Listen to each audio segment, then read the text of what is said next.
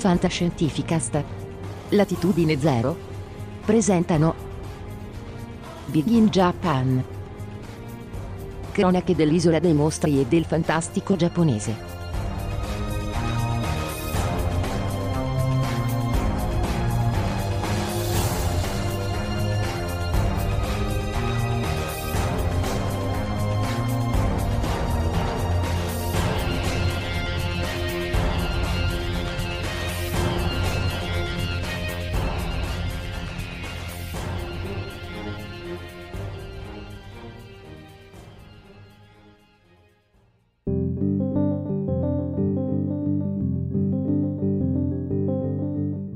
Nuova stagione di Fantascientificast e come meglio iniziare questa nuova stagione con una puntata di Big in Japan.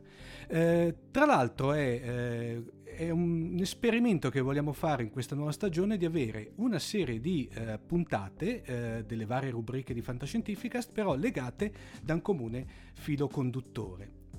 E ovviamente io sono Omar Serafini e ho qui con me anche Marco Casolino. Ciao Marco! Ciao ciao a tutti. Be- andate bene le ferie, Marco? Sì, sì, siamo sopravvissuti anche alle ferie, insomma, chiamiamole così, e pronti per un altro rutilante anno eh, accademico. Bene, eh, allora, mh, mm, come vi dicevamo, proviamo questo diciamo, esperimento eh, e abbiamo, prendiamo come, come posso dirvi, come eh, punto di partenza che quest'estate, se ben vi ricorda- ricordavate, perché è stata anche dato dai vari media una, so- una particolare rilevanza, a metà agosto era stata lanciata da parte della NASA una sonda, la Parker Solar Probe, verso il Sole eh, che servirà per vedere e darci delle informazioni sul nostro astro molto particolareggiate. Marco, magari vogliamo per, chi, per i pochi ascoltatori che non hanno seguito, parlare un po' di questa sonda e dei suoi scopi? Beh sì, dunque, come hai detto tu, la, Parker Solar Probe eh, è una sonda che è diretta verso il Sole, eh, si avvicinerà mol, moltissimo o pochissimo, dipende dai punti di vista, si avvicinerà grosso modo a 9 raggi solari, circa 886, leggo dal sito della NASA, quindi eh, 6 milioni di chilometri, eh, che è appunto quindi una distanza ragguardevole, però con, eh, con, se la confrontiamo grosso modo ai mh, 200 raggi solari a cui si trova la Terra, cioè un astronomico sia 149 milioni di chilometri, è molto più vicino. Avvicinandosi ovviamente eh, il disegno di questa, di questa sonda che prende il nome da Parker, che è uno scienziato tra l'altro ancora vivente, quindi è abbastanza raro che venga intitolata una sonda mm-hmm. a uno scienziato. Sì, infatti. Eh, eh, in generale se ti intitolano una sonda o anche una, sta- una sala riunione all'università vuol dire che non hai fatto una buona fine, purtroppo. Eh, e, no, invece lui ancora vive e, e Parker è quello che è, ha scoperto la spirale di Parker, ossia questa struttura del vento solare. Innanzitutto ha scoperto che il Sole emette un vento solare, cioè non è in equilibrio stabile rispetto allo spazio interplanetario, ma emette continuamente, non sola, solamente, ma anche le altre stelle, questo vento che si propaga nello spazio interplanetario.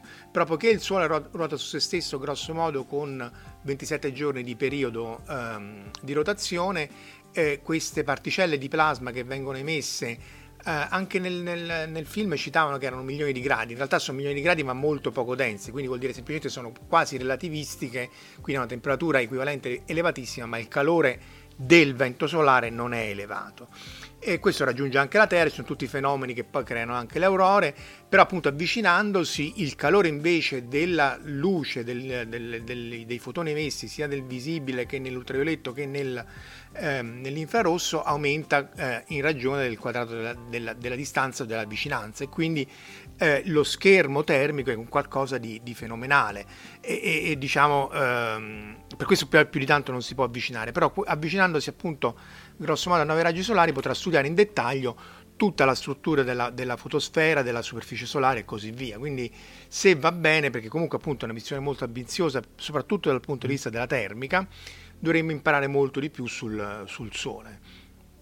Tra l'altro Marco, quello, quello, del vento solare è un po' anche un tema ricorrente nella fantascienza, perché vedevamo certe, mi ricordo eh, tra l'altro una bellissima puntata di Star Trek di Space Nine dove c'è Cisco che utilizza una, vecchia, fra virgolette, un'antica astronave beggioriana che funzionava con le vele solari. È quello, giusto? Sì, sì, sì, sì. la vela solare eh, ne sono state anche messi dei prototipi di vele solari, nel, i giapponesi ne hanno fatte alcune e appunto l'idea è di sfruttare, però dunque fammi pensare un attimo, non, quelli non sfruttano il vento solare, sfruttano proprio la pressione di radiazione, cioè il fatto che tu, il, il, fotone, eh, quindi la luce emessa, porta con sé anche un minimo impulso, un minimo, una minima spinta e quindi quando ti colpisce, eh, sia se ti colpisce sia soprattutto se viene riflessa, eh, essenzialmente ti trasferisce una minima quantità di moto, ti dà una minima spinta. Quindi se tu fai un oggetto molto leggero con delle vele enormi,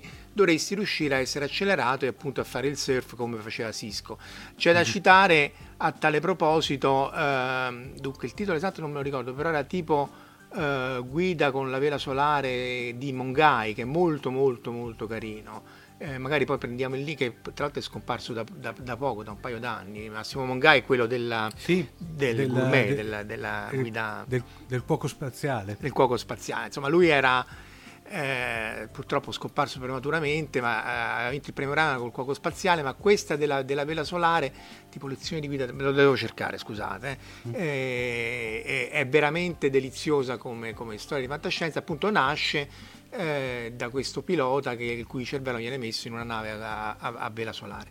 E, e appunto anche questi sono nel caso di Star Trek non credo che riesci, deve avere una vela immensa per poter spostare delle persone col sistema di vita e così via, però era simpatica come eh, storia perché era un po' l'analogo dei eh, navigatori della Polinesia che in qualche maniera riuscivano a colonizzare tutte le isole del sud-est del Pacifico eh, con queste barchette, sfruttando anche correnti, in quel caso oceaniche, quindi nel caso loro c'era questa specie di, di spinta warp che comunque li spostava a velocità uh, superluminali. Ovviamente implausibile, però è carina come mm. storia.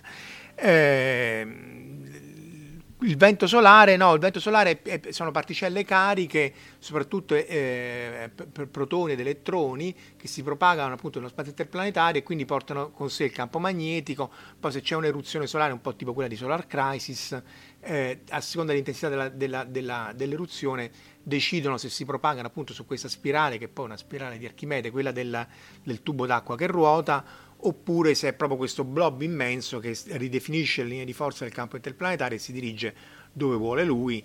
Appunto, in Solar Crisis loro supponevano che questo eh, potesse essere diretto verso la Terra e distruggerla, che non è implausibile se non fosse che questa cosa non si è mai vista eh, nei, nei nelle, nella cronistoria stratigrafica della, della, della, della, Terra, cioè da, studiando le, eh, i carotaggi della, Terra e del ghiaccio e così via, si vedono eruzioni solari, si riesce tramite tutta una serie di eh, stu- studi dei rapporti isotopici e nucleari del materiale dove e quanta attività solare c'è stata nel corso dei, dei, dei, dei secoli, dei millenni, però una cosa che distrugge la Terra eh, non, non, si è mai vista. In questo forse i cattivoni avevano ragione, chissà. Eh. ecco, giusto appunto come diciamo già introdotto Marco, oggi parliamo di questa pellicola Marco, vero? Eh, una pellicola un po' particolare perché prima di tutto è, un, è abbastanza diciamo relativamente recente perché parliamo di una pellicola del 90 è eh, una pellicola, eh, una coproduzione, perché è una produzione nippo-americana, diciamo più americana che non giapponese, anche se tra l'altro si basa poi su un romanzo giapponese di Takeshi Kawata. E eh, è un po' una pellicola, diciamo che è particolare perché prima di tutto è una pellicola diretta da Richard Serafian, che un, è un attore regista, diciamo di si può dire di media qualità, che però tra l'altro ha disconosciuto questa, in maniera postuma questa realizza- sua, sua, creatura e si è infatti Solar Crisis, anche se dopo è attribuito a Richard Serafian, però ufficialmente è firmato da Alan Smithy. Alan Smithy è una sorta di eh, pseudonimo che utilizzano i registi, eh, soprattutto statunitensi, quando vogliono fir- firmare eh, come dire, firmare un'opera che hanno o abiurato per una serie di motivi, volete artistici, volete tecnici, ma in, in alcuni casi anche economici.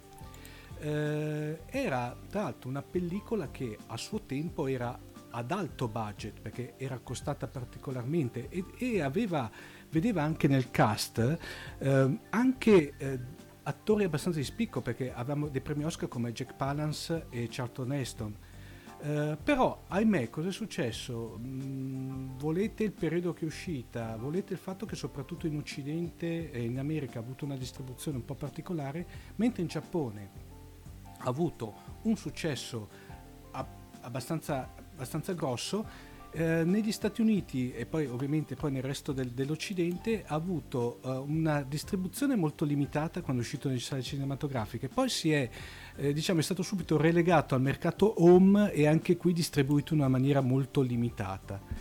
Parliamo di questo film che si chiama Solar Crisis, ma Marco io direi di passare il microfono a Noemi che ci racconta un attimo Solar Crisis, ok?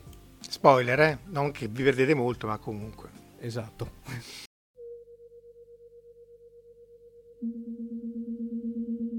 Siamo nel 2050 e per il mondo si prospetta la catastrofe definitiva. Il Sole avrà un brillamento, denominato Starfire, che a breve proietterà la sua lingua di fuoco verso la Terra, annientandola. Come ultima risorsa, i membri dello United Command reclutano 16 valorosi che affronteranno il viaggio a bordo dell'astronave Helios per lanciare contro l'astro in fiamme la bomba antimateria intelligente Freddy, progettata per deviare la macchia e rispedirla dall'altro lato del Sole. Sulla Terra non tutti sono convinti della corretta interpretazione dei dati solari la multinazionale AXL, con sede a Las Vegas, decide di boicottare la missione dell'Helios per generare un'ondata di panico che le consentirà di appropriarsi a prezzi stracciati di tutti gli immobili del pianeta, per poi rivenderli a peso d'oro passata la crisi. Il gota della IXL è formato dal perfido Arnold Tigg, dal dottor Gunther Haas e dalla dottoressa Claire Bison Tig e Bison se le intendono a meraviglia e sfruttano il povero Haas. Di partenza per il suo viaggio verso il Sole, la Helios fa tappa alla base spaziale orbitante Skytown. Qui Steve Kelso, comandante della Helios, incontra il padre, l'ammiraglio Skit Kelso. L'ammiraglio è preoccupato per il nipote, Mike, fuggito, disertore, per riunirsi al padre e dirgli addio. Temendo per la vita del ragazzo, concentra le ricerche sulla Terra, nel deserto dove si sono perse le tracce di Mike. Il comandante Steve Kelso ha una missione da compiere e lascia Skytown diretto verso il Sole. La Helios e il suo equipaggio arrivano dunque a destinazione, ad una distanza dal Sole utile per poter sganciare la bomba Freddy. Sganciata la bomba, avranno appena una manciata di secondi per allontanarsi dal luogo dell'esplosione e mettersi in salvo. Il problema è che per svolgere il proprio compito, Freddy deve essere portato sull'obiettivo da un pilota. I candidati sono tre: Ken Minami, la psicologa Alex Noffe e il comandante Steve Kelso. Si offre volontario Ken, ma la IXL ha dato il via al suo piano di sabotaggio. La volontà della psicologa Alex Noffe, che si scopre essere un'entità concepita in laboratorio, viene piegata dagli agenti della IXL affinché saboti la spedizione. Pur pregustando la vittoria, anche la IXL ha problemi da affrontare. Il dottor Haas rifiuta di collaborare oltre e si oppone a Tig, per poi fuggire nel deserto. Perso nella calura delle sabbie, Haas incontra Mike Kelso, il giovane figlio del comandante della Helios si era schiantato nei pressi con il suo ricognitore d'addestramento ed era stato salvato da un folle eremita. Un killer mandato dall'IXL è sulle tracce del dottor Haas per metterlo a tacere per sempre. Insieme al dottore troverà la morte anche l'eremita. Mike, invece, è salvato dal nonno, che ha già provveduto a circondare con le sue truppe il quartier generale dell'IXL. Tig e Bison, veri leader dell'IXL, concludono il proprio sodalizio con una vampata nel cielo di Las Vegas, raggiunti da un missile terra-aria mentre sono in fuga dagli uomini dell'ammiraglio.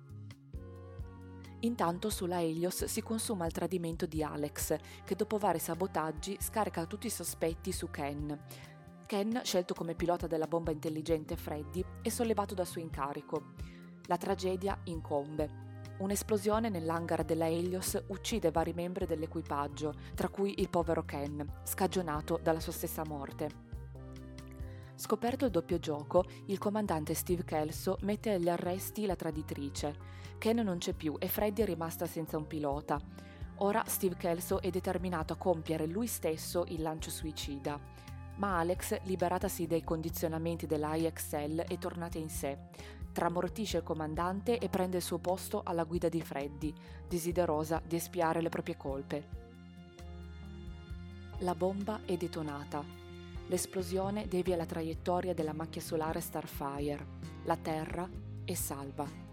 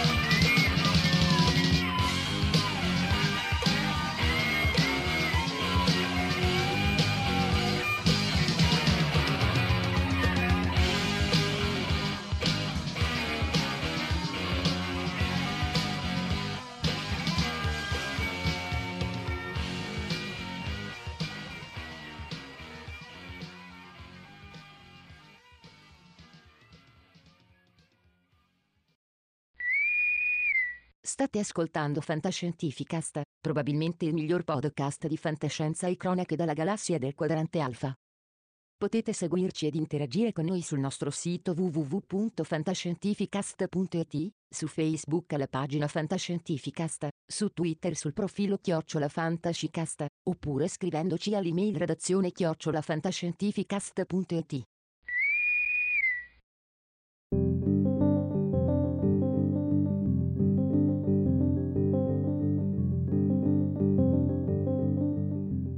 Dunque Marco, uh, allora diciamo che l'idea che c'era è che in effetti la trama era abbastanza intrigante, vero? Sulla Ma, carta. Eh, dunque io questo film non lo conoscevo, appunto l'ho, l'ho visto come compito assegnato da, dall'ammiraglio di flotta Omar Serafini. Grazie a me, si, grazie, e, si, si può dire. Beh, quando lo vedevo mi veniva in mente René Ferretti, mamma mia la mondezza che abbiamo visto. Eh.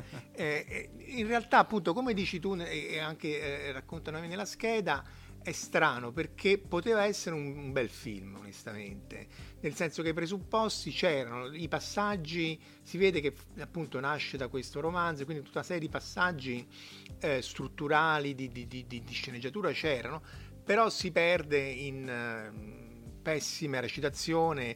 Gli effetti speciali erano fatti bene, ricordiamo che è, è la, la, Boss Film che aveva fatto gli effetti speciali, sì che era uno spin-off, uno spin-off, in realtà era una ditta che poi era in competizione con la LLM che era stata fondata da Richard Edlund che veniva proprio da lì. E, e tra l'altro su YouTube c'è un interessante eh, clip di una quindicina di minuti su come avevano fatto gli effetti speciali di questo film specificamente. Tra l'altro eh, erano molto meglio di come si vede nel, nel film. Tra, insomma non sono stati neanche valorizzati mm. eh, le, ancora le miniature eh, dipinte a mano eh, in legno insomma eh, c'era tutto un lavoro dietro molto di fino che appunto oltre al fatto che la trama eh, come viene estrinsecata nel film non vale la pena si perde molto eh, anche nel, mm, del, del, lavoro del, degli effetti speciali. E, però appunto boh, a mio modesto avviso poteva essere un film molto migliore di come appunto veniva disconosciuto e così via se solo fosse stato meno enfatico in certe parti meno assurdo in altre e poi c'è la parte scientifica, però non, non, è forse la cosa più grave. Un po', non so tu come l'hai. Ma eh, io, lo... guarda, quello che io ho notato, e non so se concordi con me, eh, Marco, è che per esempio c'è tutta la parte dedicata al nipote sperso del deserto che la potevano benissimo tagliare, che veramente io l'ho trovata una palla al piede, non so se sei d'accordo. Sì, però poi lui serviva, dunque lui mm. serviva per, perché doveva scoprire il gombloddo dei, sì. del, de, dei cattivoni. E anche lì, insomma, boh, mm, il complotto dei cattivoni messo lì un po' appiccicato, almeno come era nel, nel film, e poi magari nel mm. libro ci poteva... Però il cattivone eh, Peter Boyle, giusto? No? sì, Peter Boyle, è, il famosissimo è Peter Boyle, tanto ricordare il famosissimo eh, La creatura di Frankenstein Jr. Eh, eh, insomma, perché c'erano tutta una serie di attori, appunto, tu hai già citato sì. Jack Palance e Charlton Heston, ma poi anche il figlio di Charlton Heston, cioè il figlio dell'ammiraglio, sì. era Tim, Tim Mason, che sì, esatto. facendo i compiti era eh, quello di Animal House, eh, mm. Otter Stratton, cioè, ha fatto un sacco di voci, ha fatto un sacco di... quindi non si capisce sto, questo film... Ehm, per... L'idea che, non so, allora, l'idea era Marco, non so se ti ho dato questo qui, che tutti lo facevano tanto per, come dire, perché dovevano portare a casa la pagnotta. Sì, sì, per pagare il mutuo, sempre alla, sì. alla Boris, no? il mutuo. Sì. Però appunto con un minimo di editing migliore, è vero che si fa presto a fare critici, eh, intendiamo, sì. però eh, cioè, ci sono stati altri film di budget magari più alti, però neanche tanto, perché appunto questo tu citavi 50 milioni 53, di dollari. 55 eh, milioni di dollari. Insomma, bisogna vedere quanto era il cachet di, di Charlton Heston, però sì. eh, eh, insomma anche The Core, poi penso che in parallelo parlerai anche di Sunshine, questi qui. Sì. Non erano meno assurdi perché insomma qui l'idea è che c'è questa bomba antimateria con cui bisogna deflettere sta flare a essere pignoli tu non, non sai quando c'è un'eruzione solare infatti uno dei problemi dell'esplorazione umana nello spazio interplanetario anche sulla Luna è che appena esci dal campo magnetico terrestre che ti protegge eh, appunto deflettendo eh, le, le eruzioni solari e, e poi eh, sei alla mercé di queste eruzioni che sono casuali e possono essere 10, 100, 1000, 10.000, un milione di volte più intense di quelle eh, del, della media dei raggi mm. cosmici che sono di origine galattica. Allora, un po' come l'alluvione, no? tu c'è la pioggia, la maggior parte delle volte è una pioggerellina, però poi quando c'è l'alluvione terribile ti spazza via e ti prende di dosi. Cioè, la, l'eruzione solare del 1972 avvenne tra due missioni Apollo, però eh, se fosse avvenuta durante la missione Apollo avrebbe ucciso all'istante quelli che erano sulla Luna e avrebbe ucciso tra atroci sofferenze quello che era un po' più schermato nel modulo di comando in orbita attorno alla Luna. Quindi, eh, tra l'altro, è un problema per andare su Marte, anche per una base lunare vuol dire farla sottoterra, nei tubi lunari, insomma, c'è tutta una serie di studi seri. Eh, però non è che puoi prevedere le, le eruzioni solari, cioè, tut- anche noi eravamo rimasti coinvolti con l'ESA anni fa in uno studio per capire se potevi prevedere la direzione, ma parliamo di ore prima, in maniera da avere uno, uno, uno scudo o un, uh, una zona protettiva in cui nas- mettere l'equipaggio eh, verso Marte, per esempio, perché lì una volta che vai non è che poi... Cioè, to- tornare indietro. Sì. Eh, eh, quindi, vabbè, questi vanno con la bomba antimateria, deflettono Tanto la, la, bomba, la bomba antimateria che ricordiamo, almeno ricordiamo, cioè, eh, nel film è citata 5 tonnellate di antimateria. Sì, vabbè, il botto che fa... Annichiliva ah, l'universo praticamente. Sì, sì, sì. Mm-hmm. Anche lì, quello già stava in Agile e Demone. Allora tu, per, per, per, che, che, è una vaccata molto peggio di questa, mm. a mio uh, avviso non modesto, eh, perché appunto per sintetizzare tutta quella grande della Terra ti serve una quantità di energia infinita. E va bene, poi la devi tenere imbottigliata e va bene e appunto 5 tonnellate di antimateria bisognerebbe fare il conto quanta energia emette, mm. ma insomma credo che qualche grammo basterebbe a spazzare via mezzo pianeta, eh? Eh, non, perché avresti conversione completa di massa in energia e, e quindi molto più potente di una bomba eh, sia a fissione che a fusione nucleare. Però vabbè, questo ci sta, tra l'altro leggevo che eh, c'era stato il, il, il, come si chiama, il consulente scientifico era quello che era stato coinvolto nelle missioni eh, Pioneer, Voyager, quindi sapeva di che eh, si trattava e aveva cercato di convincerli del, del regista e la produzione della, soprattutto la produzione dell'assurdità di voler mandare l'equipaggio verso il sole, eccetera, eccetera, però poiché quello era un major pro- plot point dal quale non si poteva prescindere, in qualche maniera ha cercato più o meno di rendere plausibili le cose. In effetti, quando una delle scienziate a terra parla di, di, di di attività sulla superficie del Sole, di, di, celle attive, eccetera, eccetera, non dice cose completamente senza senso. Insomma, a parte l'assurdità di andare verso il Sole, il resto mm, è, è, nella media del, delle boiate di Hollywood, di decor, sunshine e queste cose sì. qui, insomma, non, non è... No, è, è quello, quello, che vogliamo dire, Marco, vediamo se concordi con me, che in sé il film non è male, poi tutto sommato, cioè adesso, come dire tranne ovviamente certi aspetti recitativi co- il film non è male. E forse anche secondo me Marco è soprattutto qui in Italia è stato anche sfortunato perché tutto sommato avendo avuto una distribuzione eh, qui in Italia perché si è arrivato meno non so se te hai avuto altre informazioni però dalle mie informazioni è arrivato solamente nel mercato home video per cui è distribuito in, sostanzialmente in allora videocassetta tra l'altro eh, che io sappia non esiste anche, esisteva una, una versione della Cecchigori, mi pare, della, come in videocassetta, per cui in sé non è male. Eh, più che altro da a, quello che a me mi ha dato in fondo una sensazione di, eh, come dire, di in, incompiuto occasione mancata.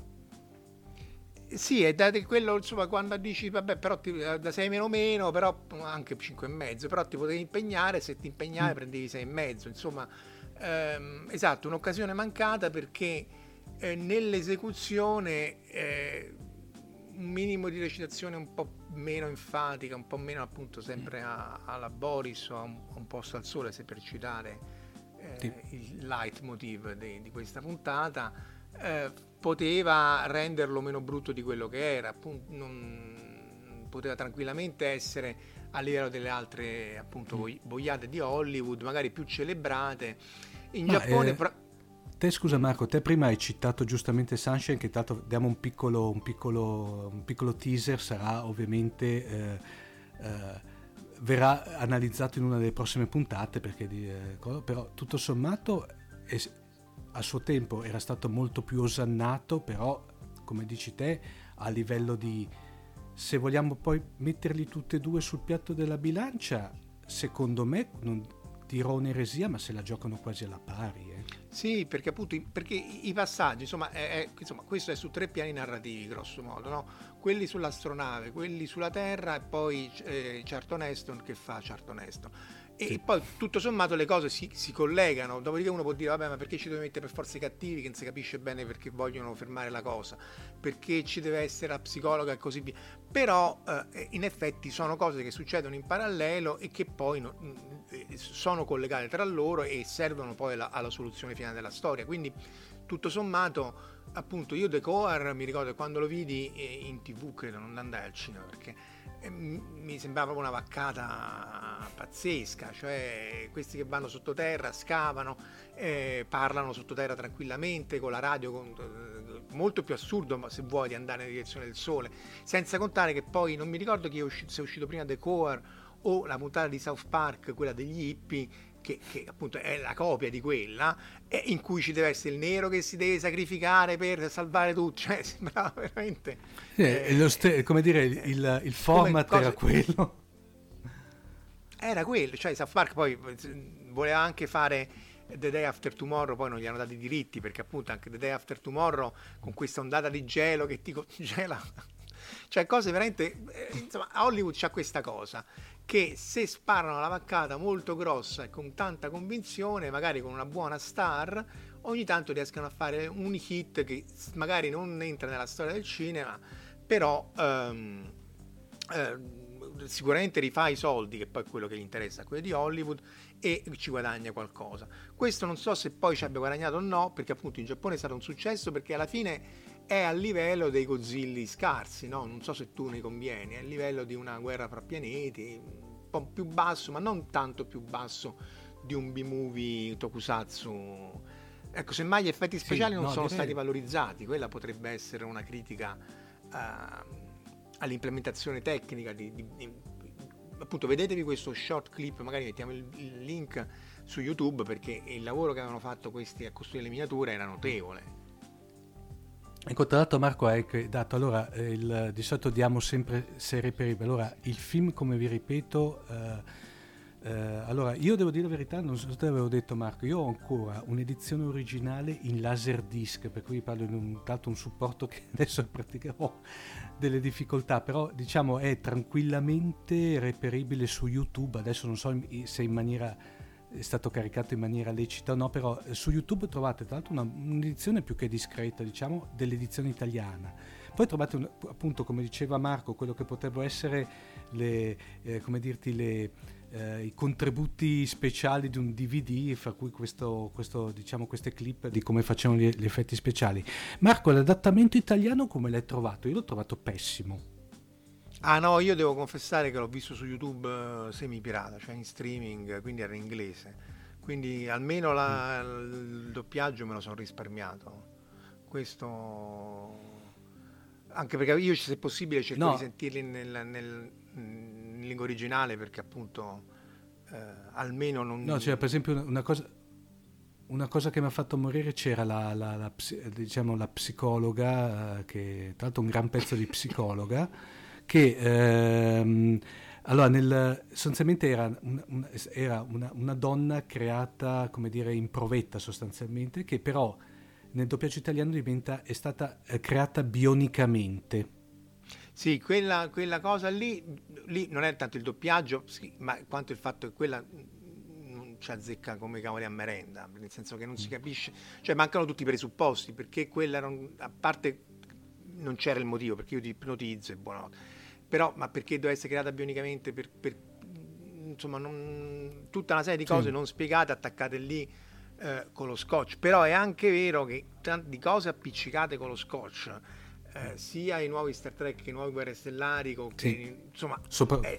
è, tutto così eh? cioè, sì. non è che dici sai questi sono dei pazzi il resto è eh, hanno anticipato i tempi eh, per tante cose poi appunto se lo fai invece con la spocchia e la produzione dietro della serie super figa allora va bene. Se invece è il B-movie, allora giustamente viene punito, però allora boh, non vedo tutta questa differenza tra appunto altre produzioni magari più eh, famose o con un marchio con un marchio più famoso diciamo mm. che però soffrono di queste stesse pecche poi lì oh. gli si tende di, a perdonarli di più perché sono in un contesto in cui uno è più affezionato e cui mm. c'è cresciuto però mh, mm, non c'è tutta questa differenza non so se se tu... Sì. No, no, ma infatti io quello, quello, che certe volte mi fa morire, che poi tra l'altro Marco, noi, eh, come dire, tra l'altro ci abbiamo fatto anche una rubrica apposta che tra l'altro la fisica di Polibio, che tra l'altro Marco fra un po' ritorna, vero? Con eh, nuovi sì, mirabolanti... Sì, eh, do, nuovi mirabolanti confronti, a, a, me mi fa morire veramente quelle produzioni, eh, è, è toccate o diciamo a livello di film o a livello di serie che sembra che hanno curato in maniera plausibilissima, eccetera, eccetera, poi ti tirano fuori il motore a funghi. Ecco, buttiamo, io la, non dico il, il, il, il, titolo della serie, però i nostri ascoltatori hanno capito a che cosa mi riferisco. Sì, appunto, o comunque cose che poi non, non vengono, basterebbe veramente eh, eh per sì, quella poco di più. Basterebbero due righe di, spiega, di spiegone, due, due righe di, di collegamento, eh, che una frase che, che, spiega un po' meglio i passaggi. Così sono tutte cose attaccate che vengono da un contesto appunto di produzioni legate alla Bad Robot, J.J. Abrams, non questa qua, ma insomma comunque c'era Kurzman, eccetera, eccetera, in cui dice no, ma tanto noi facciamo così, tanto eh, va bene tutto, perché tanto questi sì. si bevono tutto quasi. Beh, allora, allora la prendo più sul personale perché in qualche maniera stai mancando di rispetto alla, all'intelligenza dello spettatore, che, che, quindi poi tu puoi fare tutti i soldi che vuoi e tanto di cappello, però insomma mh, mm, non vedo perché, soprattutto quando sei in, in, contesti di fandom che è molto attento a, sì, molto attento e anche, pre- eh. è anche preparato poi, perché bene o male cioè, pa- parli, tocchi le corde di determinate serie, mi viene, beh, diciamo Star Trek, tanto per citarne una, che hai sotto il pubblico che ha anche, come dirti, eh, una certa preparazione di base, per cui su certe cose è molto più attento che non un, un pubblico medio normale senza nulla togliere a questo pubblico. Cioè, mm, non so. Sì, sì, insomma, eh, gente, eh, quell'impressione che mi dava sia, sia, questo che quell'altro, però appunto Star Trek Discovery, tanto lì stiamo andando, era che gente che eh, non, non, aveva fatto tutti i compitini, ma tutti i compitini non dal punto di vista della plausibilità scientifica, ma dal punto di vista proprio di, della struttura, della sceneggiatura, dei, dei collegamenti dei passaggi, cioè succedevano cose che non venivano spiegate solo per esigenze di copione, un po' come faceva eh, facciamoli scopare così a cazzo, no? Sì. Eh, eh, eh, vabbè, eh, genio, genio, tutti, va bene, va bene, eh, sempre Boris, però perché poi alla fine Boris racchiude in sé tutte queste cose, che sia una produzione nostrana da poche centinaia o milioni di euro o un Hollywood da 100 milioni di euro, sempre lì andiamo a finire. Capitan Harlock giapponese, tanto per non dare solo a Hollywood, mm. ehm, 100 milioni di euro è costato, non si capisce, ecco queste sono le 5,20 mm. in Giappone che dice andatevene a casa e nessuno va a casa. E, mm. e dice, insomma, è costato 100 milioni di dollari, però di sceneggiatura non c'era niente. Lì se non altro ci hanno risparmiato la non eh, recitazione degli attori in carne e ossa giapponesi e si sono mm. tenuti eh, la computer mm. grafica perché se no... Eh...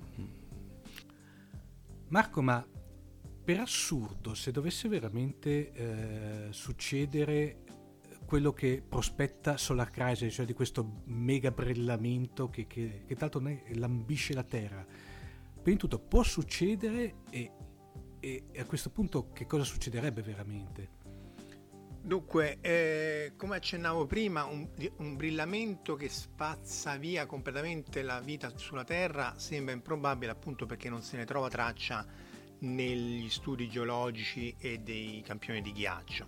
Però un brillamento medio che colpisse, eh, le cui particelle accelerate arrivano sulla Terra, o meglio arrivano nel campo geomagnetico, poi eh, fanno tutta una serie di meccanismi strani tra cui creare le aurore, ma soprattutto eh, eh, dis- potrebbe in- essere in grado di distruggere sia i satelliti in orbita attorno alla Terra, quindi tutta la rete di telecomunicazione dei satelliti in orbita mm-hmm. geostazionaria, che tutti i computer a terra.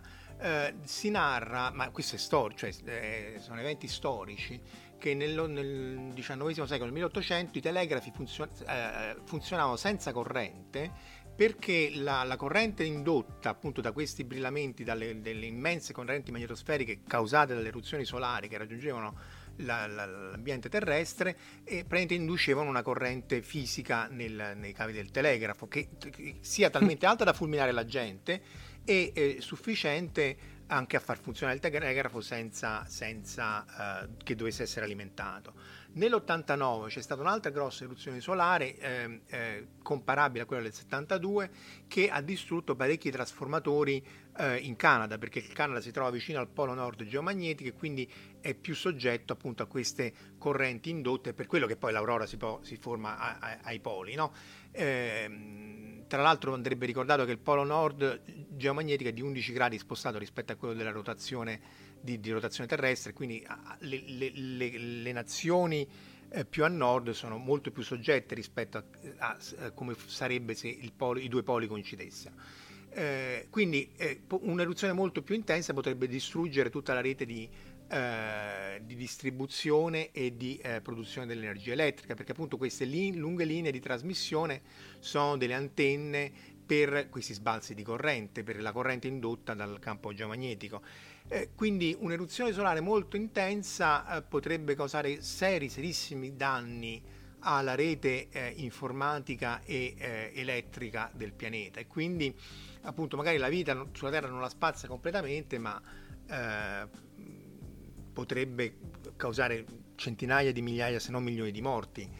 Mm. Eh, infatti so, ci sono stati presi vari provvedimenti per avere eh, appunto per proteggere le linee elettriche e così via. Un altro caso eh, molto più eclatante è, è stata eh, probabilmente eh, causa di parecchi, un centinaio di morti di un treno, anche carico di bambini andando in vacanza, credo in Ucraina, devo prendere il link, ma fondamentalmente il treno passava vicino a un oleodotto. Allora l'oleodotto essendo un, tubo di ferro anche quello è soggetto a corrosione legata a, al fatto appunto che c'è una corrente indotta che corrode le, eh, una specie di elettrolisi al, al, contrario e quindi questo era un oleodotto o un gasdotto forse un gasdotto però il gas era più pesante eh, era fuoriuscito da questo, da questo eh, gasdotto si era depositato nella valle quando il treno è passato eh, è scoppiato tutto. Quindi ehm, adesso sono fatti in maniera segmentata per evitare appunto che siano grosse linee e così via, però mh, siccome sono pro- eh, eventi eh, probabilistici in cui ce n'è tantissimi mm. Eh, trascurabili, continuamente abbiamo eruzioni solari, magari questo ultimo ciclo solare degli ultimi 11 anni è stato poco attivo, però ci sono continuamente eruzioni solari, niente di che, però poi ti arriva la tempesta, quella gigantesca e appunto potrebbe okay. fare parecchi danni. Quindi non siamo lontanissimi dallo scenario di Solar Crisis, è chiaro che loro per motivi di copione devono esagerare il tutto, però appunto non è tanto quello il problema di quel film, come abbiamo detto eh, fino adesso, insomma. Tra l'altro Marco la, le bombe intelligenti chissà perché in maniera però come dire più seriosa mi ricordava veramente quelle di Dark Star. Eh Dark Star tutta la vita, sì sì. Vabbè allora mm. adesso io torno dentro però l'ultima mm. volta eh. eh esatto. guarda, guarda. So, sai che me lo sono rivisto da poco, ne avevamo parlato in una puntata, in una delle vecchissime puntate di Fantascientifica, secondo me dovremmo rifare un, un, richiamo perché quel film lì è di una genialità assoluta. Sì. Ma tutto me. Carpenter, eh, andrebbe fatta una sì. retrospettiva su col, col, mm sai un prof su Carpenter mm, perché eh, diciamo anche lì lui è noto agli, agli, addetti ai lavori ma secondo me la sua genialità è, è, è un po' sottostimata. Ad esempio anche lì ne dovremmo parlare pare che in, nella cosa che è il remake della, della, della cosa dell'altro mondo, mondo, quello con Kurt Russell mm. eh, da un riflesso negli occhi lui ti diceva chi, dove stava l'alieno e così via. Bisogna anche lì prendere il link e riguardarselo, ma insomma lui fuga da New York, insomma, grosso guadagno a Chinatown. Tra l'altro Dark Star era anche, ricordiamo che era stato anche sceneggiato e anche interpretato da O'Bannon che era creato, uno dei creatori di Alien, fa per Sì, sì, sì, sì, sì. Cui, cioè, quel film lì veramente, se vuoi, è, è una di quelle pietre miliari però sconosciute della, della, filmografia fantascientifica moderna, secondo me. Beh, sì, o comunque n- anche lì non note quanto mm. farebbe bene, anche, anche, soprattutto agli sceneggiatori di questa generazione, perché poi appunto sì. spesso eh, non è tanto lo spettatore, ma è quanto lo, lo scrittore o sceneggiatore che ignora queste pietre miliari e mm. quindi poi dice boh va bene tutto. Beh, insomma, guarda di classici e poi magari cerca sì. di scrivere eh, episodi migliori. Mentre per esempio in The Orville è vero che è come spara sulla Croce Rossa, ma eh, lì si vede eh, che gli autori hanno letto, hanno letto e visto i classici della fantascienza, sì. citano anche troppo se vuoi, però eh, si vede che c'è un background molto sì, profondo. Esatto, esatto. Tra l'altro poi The Orville prepariamoci perché eh, dovrebbe partire fra non molto la seconda, cioè la seconda eh, stagione. Sì, sì. Ecco. Eh, Marco, una cosa, dalle tue informazioni, ecco, eh, faccio un piccolo, una piccola parentesi. Normalmente eh, quando noi prepariamo le puntate di Fantascientificast eh, discutiamo, facciamo una sorta di mini scaletta, poi come dire io passo il mio materiale a Marco, però sostanzialmente ci, il bello è che ci spostiamo abbastanza indipendenti, in maniera indipendente, per cui anche perché poi dopo per stimolare meglio il discorso. Dalle informazioni, meno, io non ho trovato nessun tipo di giustificazione, non so te, ma mh, mm, sai perché eh, Serafian, Richard Serafian, che era il, il, il regista, si è eh, rifiutato di firmare con il proprio nome, ma si è firmato col famoso pseudonimo Alan Smithy di qui sopra? No, no, questo non. Anch'io ho cercato perché ero curioso di capire che cosa fosse successo, ma non sono riuscito a trovare niente. Anche perché comunque è un film abbastanza minore, che non è stato poi mm eviscerato sui vari siti online o cartacei. Eh, quindi boh, non, non, so che cosa sia successo. Di solito sono problemi appunto o, o economici legati alla gilda eh, mm-hmm. delle spezie e così via, yeah. oppure... oppure... Infatti, infatti, eh, no, mi ha fatto ridere perché hai citato un caso clamoroso di film filmato da Anna Smith, è stato quando David Lynch hanno fatto uscire quella esatto. famosa versione eh, diciamo extra large di, di di, di, Dune, Dune. Che, che, cosa che eh, Lynch si è incavolato e infatti questa versione qui è firmata Alan Smithy praticamente. Però insomma anche lì Dune di, di, di, di, Lynch secondo me è una notevole trasposizione del, del, del, romanzo, chiaramente non fedele, lì c'è la miniserie, e anche perché romanzi come quello, come Tolkien, sì. insomma, che, che, che, vuoi fare? E la versione più lunga è... Eh, non lo so, piacevole nel senso che vedi, perché lì no, anche l'ambientazione era molto curata, i vestiti, effetti sì, quindi vedere, eh, vedere, un po' di più è sempre, eh, se vuoi, un, un, extra sul DVD, quindi non è terribile. Non so se qui ci sono stati, ci siano stati problemi con la produzione, che cosa sia stato. No, io non, proprio, sì non ho proprio trovato da nessuna parte, cioè c'è eh, firmato il fatto, addirittura su, eh, ho trovato una vecchia scheda su un vecchio volume lì praticamente non era manco citato che Alan Smithy era, eh, cioè, cioè filmato Alan Smithy, però non era addirittura attribuito a Richard Serafia, diciamo il fatto della riattribuzione al vero, al vero, al vero autore, al vero regista è, è abbastanza recente. Ecco. Sì, mm, boh, appunto più probabilmente possono essere problemi con la produzione, forse come gliel'hanno montato, non lo so, eh, perché sai anche lì il montaggio vuol dire moltissimo, eh, perché se... Mm. però mh, mm, purtroppo lui Ma. è morto a 83 anni se non sbaglio. Sì. No? sì.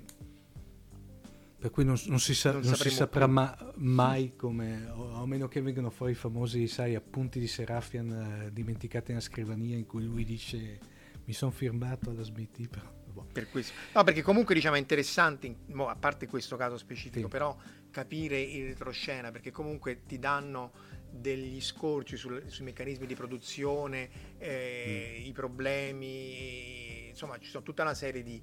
Eh, il montaggio stesso, insomma tutta una serie Beh, di aspetti che...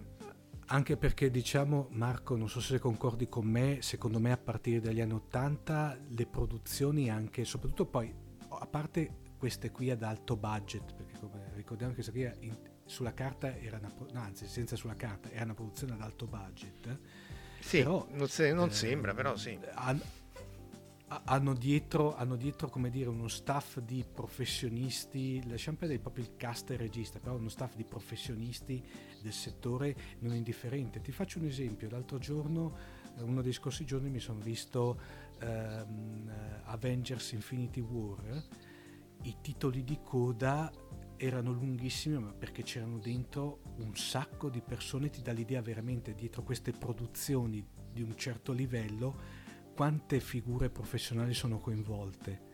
Per cui... Sì, ora, insomma, oramai, oramai in realtà da sempre che è un'industria mm. multimilionaria se non multimiliardaria e quindi è chiaro quando loro dicono non copiate i film perché sono... Eh, danneggiata l'industria, poi quello diciamo un po' meno chiaro perché comunque i soldi che fanno è discutibile, però eh, eh, insomma c'è un, un universo dietro. Mm. Eh, appunto anche io a, amo guardare i, i, titoli di coda al di là delle scene nascoste poi alla fine, perché in effetti anche lì si vedono tutta una serie di aspetti legati alla produzione che mm. eh, secondo me rendono anche il film più godibile, apprezzi anche Infatti. più il lavoro delle persone, soprattutto quando poi è fatto bene, perché, e quando mm. è fatto male dici ma che cavolo. Ma poi io la, la, trovo anche, Marco, una forma di rispetto nei confronti di chi ha lavorato, perché va bene, ok, io pago il biglietto per vederlo, però sostanzialmente, eh, come dire, è una forma di ringraziamento. Infatti una cosa che veramente non sopporto è, soprattutto, anzi, nelle tv commerciali e ahimè ultimamente anche nella RAI, quando alla fine di un film tagliano i titoli di coda sì, brutalmente, perché è una cosa veramente... Cioè vuol dire, come dirti, eh, eh, non far vedere, cioè non, non, ringraziare chi ha lavorato.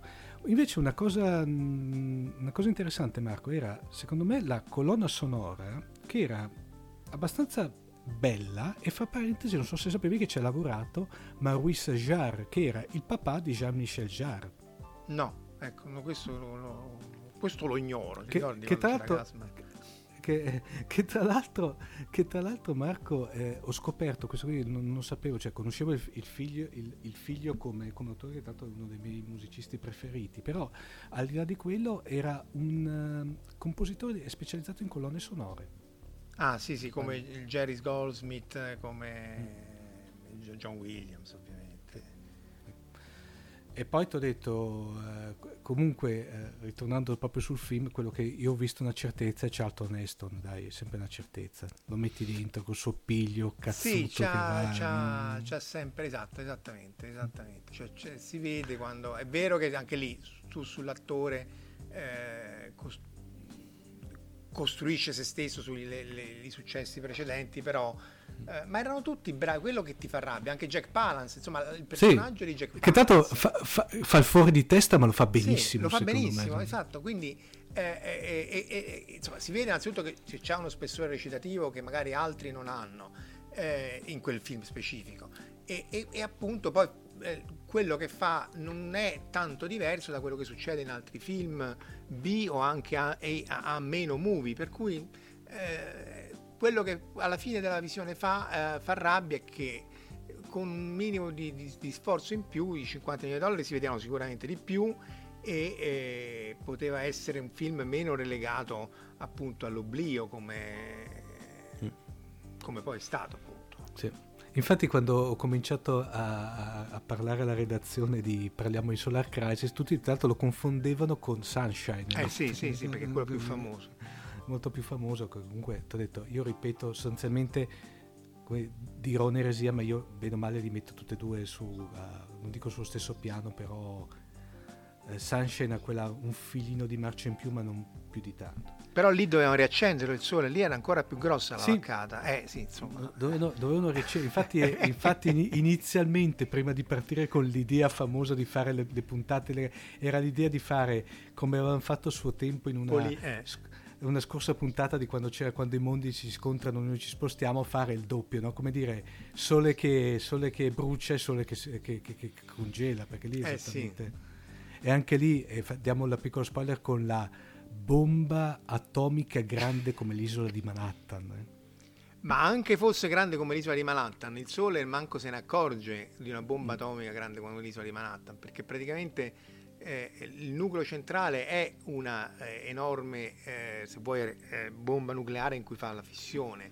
Quindi tu gli puoi pure dare l'isola di Manhattan e che tanto almeno eh, cioè, se, anche perché poi insomma per darci ricordiamo le dimensioni del sole le, le dimensioni del sole ha uh, un raggio di 700.000 km ossia il, il, il, raggio del sole è due volte la distanza terra-luna eh, quindi il, diametro quindi 1.400.000 km che è un centesimo della distanza terra-sole quindi se tu vai a disegnare il sistema solare in scala realmente e mm-hmm. io ho fatto un micro video a Tor Brigata eh, Processo De Noantri, magari mettiamo pure quelli. Che, esatto, che è interessante, era bellissimo quel video lì. Perché praticamente non si vede niente, solo l'unica cosa che, che, si vede in scala nel sistema solare è che il Sole è un oggetto fisico rispetto alla distanza eh, dei pianeti. Il resto sono cose completamente trascurabili. La Terra è più piccola delle macchie solari, che appunto sono queste zone più scure eh, in, da cui c'è attività magnetica, perché in realtà sono linee di campo magnetico del Sole che eh, sfuggono dalla, dalla superficie solare. La Terra è più piccola delle, delle macchie solari. Quindi eh, la macchia solare è un brufoletto sul Sole, tu c'hai Manhattan che è un brufoletto sul, sugli Stati Uniti, eccetera, eccetera. Boh, facci la bomba atomica, a me... Eh, bravo.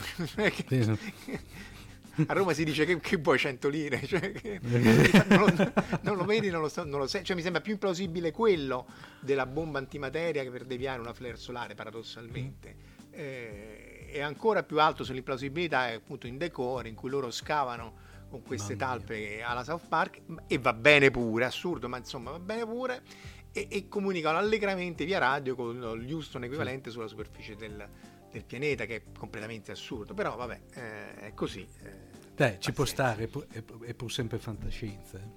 più, più, fanta che non scienza. Sì, però appunto, allora, a parità di missione sul Sole, allora come da, dagli quel tocco di plausibilità in più mm. che è quella di Solar Crisis, paradossalmente, cioè riaccendere il Sole è una cosa che sta oltre il, il ridicolo, capito? È come dire, no vabbè adesso andiamo su su Alfa Centauri con l'aeroplanino di carta, cioè cose...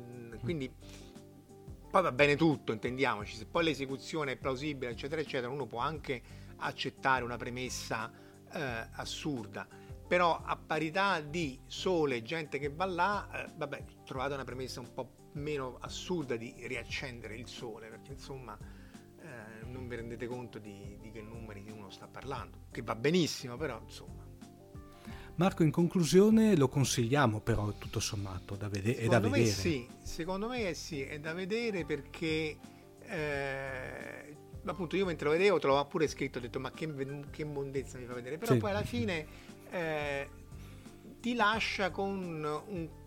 cioè più da vedere com- appunto come esercizio di, cosa, di quelle cose che potevano essere meglio ma per tutta una serie di motivi a noi anche sconosciuti non lo sono state. Quindi secondo me se uno è interessato a queste cose lo dovrebbe vedere. Poi appunto si trova o sul, su Amazon, credo che ci sia, su, non so su quale mercato, e se no... Uh, io l'unico, l'unico, che so che però lo, lo trovi su... Uh, via Microsoft ufficialmente in download. Ah, okay? ecco, ecco. Però diciamo al limite, tanto tutto sommato non è che stiamo, non è, allora, non è eh, un canale come dire YouTube, per cui finché YouTube sì, lo lascia esatto. su vuol dire che non ci sono problemi di copyright, lo trovate tranquillamente su YouTube, tra l'altro in una, in una versione più che guardabile sì, qualitativamente. Sì. E io devo confessare che ho visto quella. Diciamo non è vero che non ci sono problemi di copyright, in realtà è che nessuno gli ha fatto il copyright claim perché se ne fregano, perché semmai è, eh. Ahimè lo fanno solamente le puntate di Fantascientifica, sta chiusa nota polemica. Ah sì, ah, questo non, non eh. lo sapevo. Perché, perché menzioni le, fai le clip di, di audio? Esatto, ah. esatto, nonostante abbiamo più volte segnalato a Google che noi abbiamo pagato, eh, essendo licenziati SIAE possiamo farlo, no? però non praticamente lo ti bloccano le puntate, chiusa nota polemica. Eh sì, perché quelli hanno l'algoritmo automatico, mm. infatti credo che avessero bloccato anche anni fa un live casting di Wired di non so che sonda stavano mandando eccetera eccetera tutto legale perché appunto era tutto, è tutto automatico eh, quindi l'hangout ecco, era stato segato sì. tra l'altro poi eh, ha una durata anche come dire normale perché dura mi pare un'ora poco più di un'ora sì, e mezza un'ora e mezzo sì, sì. sì ecco. per cui diciamo non è quelle come, come, adesso che se il film non dura due ore e mezza non è un bel film sì. eh, per cui è, è, no ma è, tutto sommato è guardabile dai cioè né più sì. né meno che per cui come dire consigliabile la visione se non altro per, anche per come dire per avere un, un, un, aspetto di un certo tipo di fantascienza come, che è sotterranea però tutto sommato per una serie di motivi non si è potuta esprimere sì, esatto. Per aficionados, però si è visto di peggio, onestamente, dai. Dunque Marco, per cui, come dirti, spero che questo esperimento di eh, primo, anzi, prima puntata di questo esperimento seriale di puntate legate da, da un unico filo conduttore sia, sia piaciuto. Direi che a questo punto restate sintonizzati perché fra non molto partirà un'altra puntata. Esatto, esatto, sempre legata da questo filo conduttore. Bene, eh, Omar Serafini vi saluta. Anche Marco vi saluta e vi ringrazia. E alla prossima. Ciao. Ciao, ciao a tutti. Avete ascoltato Fantascientificast, podcast di fantascienza e cronache dalla galassia. Una produzione Recast Media Factory. Da un'idea originale di Paolo Bianchi e Omer Serafini, con il contributo cibernetico del Cylon Prof Massimo De Santo. Potete seguirci ed interagire con noi sul nostro sito recast.media, su Facebook alla pagina Fantascientificast, su Twitter sul profilo Chiocciola Fantascicast, sul nostro canale telegramati.me barra Fantascientificast, sulla nostra community telegramati.me barra FSC Community. Se siete particolarmente timidi potete utilizzare la vecchia, cara e affidabile posta elettronica, scrivendoci all'indirizzo fantascientificast-media Tutte le puntate sono disponibili sul nostro sito, su Apple iTunes e su Spreaker all'indirizzo podcast.recast.media. Se volete potete lasciarci una valutazione a 5 stelle su Apple iTunes ed offrirci una birra romulana o un gotto esplosivo pangalattico sostenendoci tramite una donazione PayPal o Patreon utilizzando gli appositi pulsanti sul nostro sito. Fantascientificast è una produzione amatoriale, non si intende infrangere alcun copyright i cui diritti appartengono ai rispettivi detentori. Autorizzazione SIAE 56125359. Nessun byte e nessun tribolo sono stati maltrattati durante la produzione di questo podcast. L'equipaggio di Fantascientificast vi augura lunga vita e prosperità e vi dà appuntamento alla prossima puntata lungo la rotta di Kessel.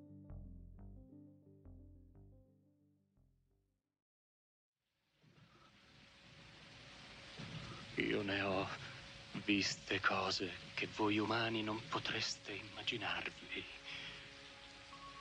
Navi da combattimento in fiamme al largo dei bastioni di Orione.